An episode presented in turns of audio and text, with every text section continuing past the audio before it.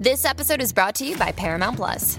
Get in, loser! Mean Girls is now streaming on Paramount Plus. Join Cady Heron as she meets the plastics in Tina Fey's new twist on the modern classic. Get ready for more of the rumors, backstabbing, and jokes you loved from the original movie with some fetch surprises. Rated PG 13.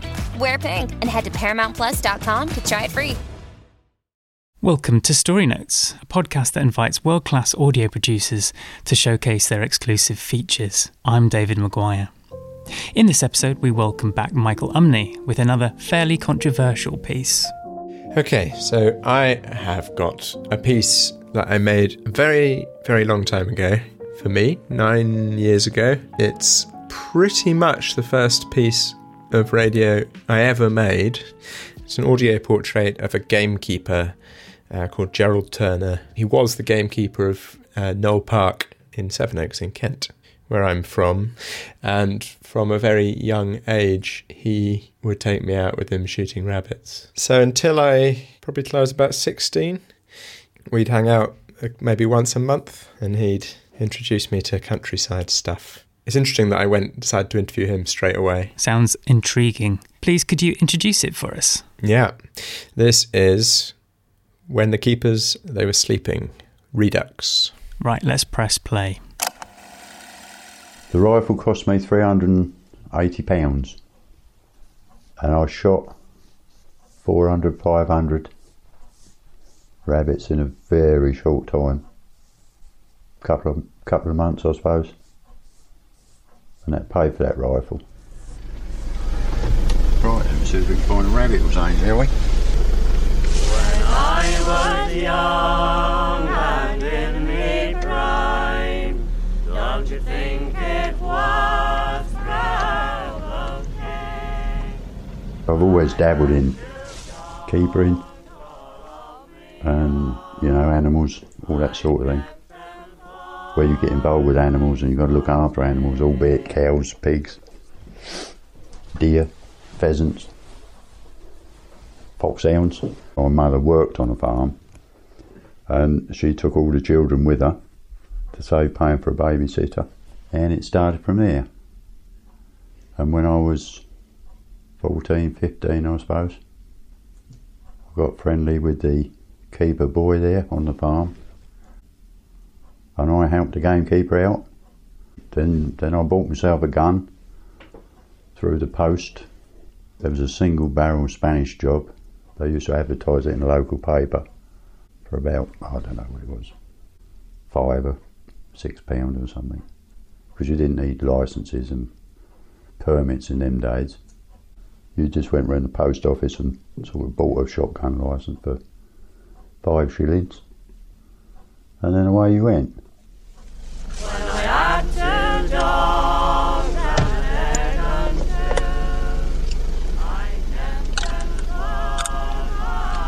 That's loaded it. That's one up spout. Let's try up round the birdhouse. This is usually. Uh, in those days, you didn't have the restrictions like you do now, so you could walk out with your gun under your arm and your dog by your side, walk down the road, do your job for the morning, come back, shoot, shoot your rabbits or whatever you bring home, and then sell them on the way home. All the people come out of their house and say, "Oh yeah, I'll, I'll have a couple of rabbits. I'll have a pheasant that you poached." And time you got home, you, my, mum would say, "Did you shoot anything?" "Yeah, I got ten rabbits and a pheasant." "Where are they then?" "I sold them down the road. Bit of pocket money." Kids don't want to go out now, do they? Most of them. Not shooting things. Everything revolves around education now, whereas in the past, it wasn't quite so much education unless you was from a wealthy family and mere sort of paupers like I come from, I come from. Um, education wasn't that important really, So long as you read and write and add up a few numbers, count your wages, all that mattered really. And my dog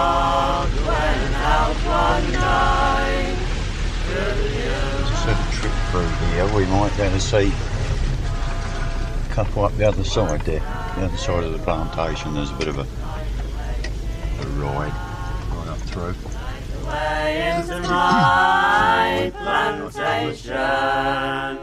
When when we done it, you you went out and you you shot rabbits, you shot vermin. You wouldn't be invited on a pheasant shoot because it was only the gentry that done that, or the posh people done that. Um, but nowadays, there aren't any posh people as such, but there's wealthy people. You know, you can get your millionaire next door that's only an old builder or a scrap dealer. But in the past, you see, scrap dealers they used to go about on horse and cart. They didn't. They weren't millionaires, and uh, they do it because they can afford to do it. As simple as that. But there's no etiquette in it. You know, they've got no manners. Old Lordy, old Lord Sackville, um, he was gentry. He come from the old school. You called him sir, or you call him my lord, which means nothing really. That's a, it's only being polite, really. And politeness doesn't cost anything, does it? And it keeps everyone happy. But now you see the new blood, they don't want to be called my lord or sir or nothing like that. They want to call Bill or Fred. But there's going to be a time when where someone's going to push above you or by you, and you're going to get a little bit niffed over it, and you're going to say, "Well, look here. Do you know who I am?" You say, "No, because no one's ever told me." You wanted to be called Bill or Fred. You see, not Sir Basil What's it. But if he's Sir Basil What's it to start with, you think, oh well, he's a, you know. So instead of calling him Fred, you say Sir. It costs nothing, does it? The old lord, he would come out and work alongside you, and he wanted to be like you rather than you be like him. See what I mean?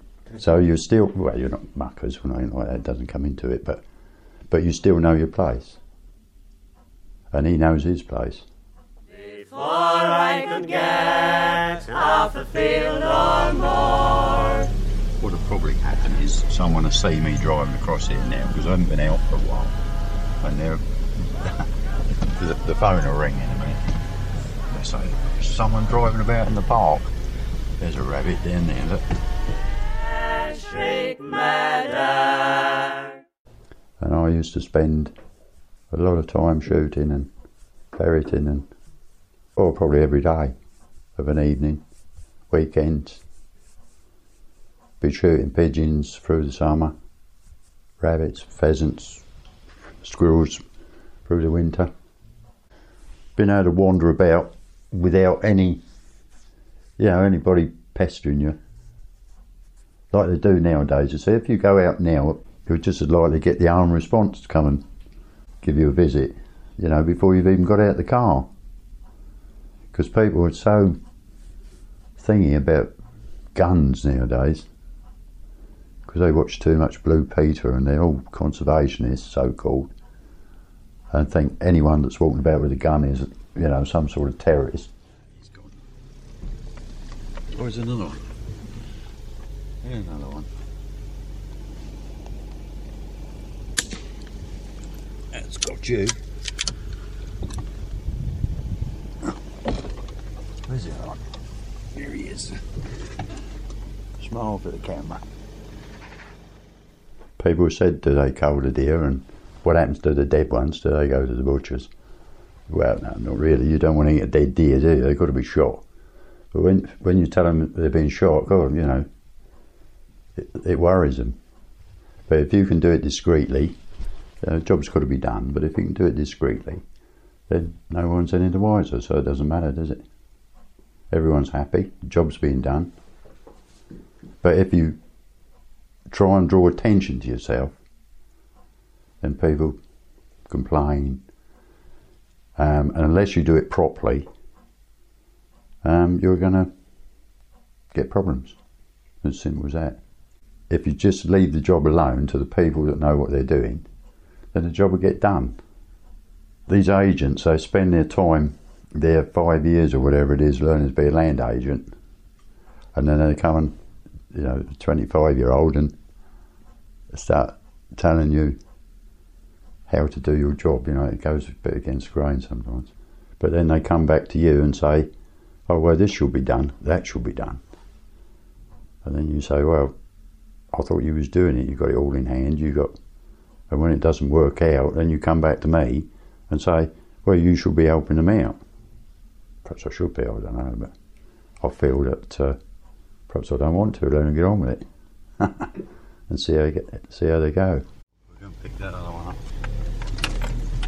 Poor Charlie comes round and takes it away for supper. Terror and a broken neck.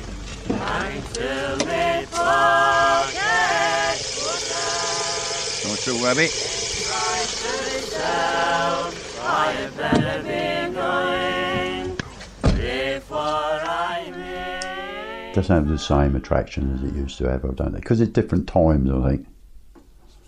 And um, I think as you as you get a bit older, you tend to think, I'd rather see that pheasant walking about in the garden, really, because you know at one time if I see a pheasant, you know, I'd be able to track it down until I got it. You see, but uh, you know, I think well, pheasant comes in here sometimes. I think, oh, well, he's quite happy, really, isn't he? Yeah, everyone's got to live, haven't they? When the keepers they were sleeping. Wow, what what a powerful feature. It had Thank you. a surprising turn of events in my mind. The fact that he's changed his mindset towards pheasants um, is quite unexpected, very moving even. You've even put a ticking clock there to symbolise that change and that change in time. Yeah, I think it's all about time passing, isn't it? That piece. Yeah. It's about change and ambiguous feelings about change. He's got a very nuanced position in lots of ways, although I'm sure in lots of other ways he doesn't. But people from positions where you might expect them to be reactionary, I think often can surprise us. You do get the sense that he doesn't have an angle on it. You know, he's he, he comes across as very traditional and he's not trying to masquerade as anything else. He's just being himself. Yeah, and I think it's interesting because you'll meet, obviously, like if you hang around in rural circles, you'll meet, like in any with any other controversial subjects, you'll meet people who are just very much on a party line. You know, sound like they've swallowed the Countryside Alliance press pack. It's much more interesting to find out what conclusions people have come to by themselves. Again, this is all about nuance, isn't it? I'm not coming down publicly in this interview on one side or another, but I'm saying that like there's a lot more nuance in all of this stuff. Working class experience can often be presented as entirely disempowered and as an idea that like somehow working class people need middle class intellectuals to come and empower them.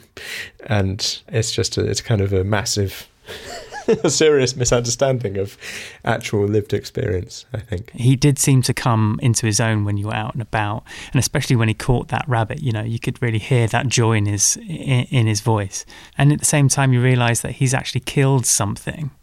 So it was a bit of a paradox in my mind. But it's funny because the rifle is is silenced as well. So if I wounded a rabbit rather than killing it outright, he would make a big deal of getting out of the Land Rover and picking the rabbit up and breaking its neck in front of me. And that was a very good way of demonstrating that I had a really important responsibility to get this thing right. Well, it's interesting, really, because as the listener, you wouldn't necessarily know that you, as the producer, were at all involved in this activity. And I'm sure that's on purpose, but I, kind of assumed that you wouldn't be. Yes, well, no, I mean, absolutely, normally, and that's tricky as well because then you've got to you've got to be really strict with yourself. I think the ending allowed me a get out, basically. If he had been unrepentant, it would have been, or if he hadn't changed in any way, it would have been much harder to make the program. I will, I will say that most people who are involved in the killing of animals and aren't psychopaths to make a huge generalization this is what i'm trying to work on a lot actually is this dichotomy of like how can you say you care if you kill and I'm, i've got no answer to that question Well, interestingly, at the beginning, he says, I always wanted to work with animals. But the fact he says this is really intriguing to me because, you know, you're working with animals, but then again, it's his job to kill them.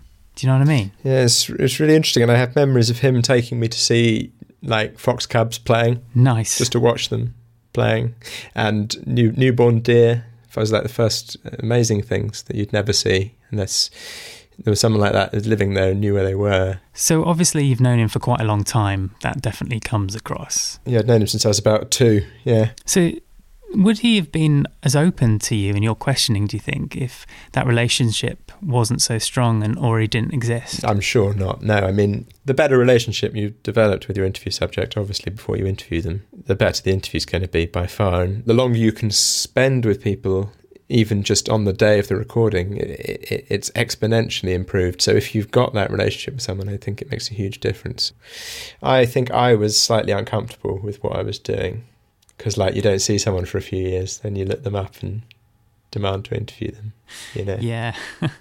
So, but of course, that is the kind of thing that you do as a documentary maker. I would be very interested to hear you interviewed within this piece. How do you feel if you went back to the scene, you know, 10 years later? How how would you feel? Would you consider it even? I don't think I've spoken to him since I made this piece. And doing this interview and listening to this, I really, really, really want to talk to him. I probably will now. He's retired, uh, and I believe from my parents, who are in touch with him, that he hasn't shot anything since he retired for the best part of a decade. That feeling he was describing at the end, my understanding is, has grown even stronger. And I think this is not uncommon amongst people who've spent their whole lives doing that kind of work.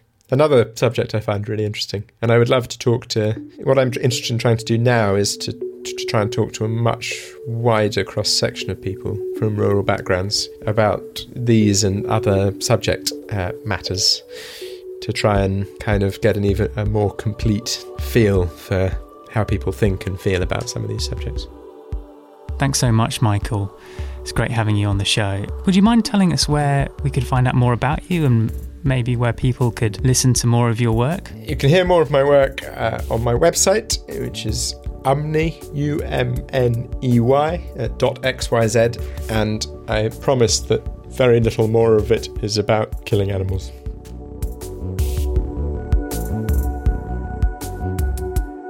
Thank you again so much to our guest for this episode, Michael Umney.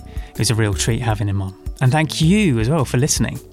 And if you enjoyed it, please press that subscribe button and leave a review on Apple Podcasts or wherever, and it really does help. Once again, a huge thank you to my colleague Alice Homewood. Without her, this show would not be possible. See you next time.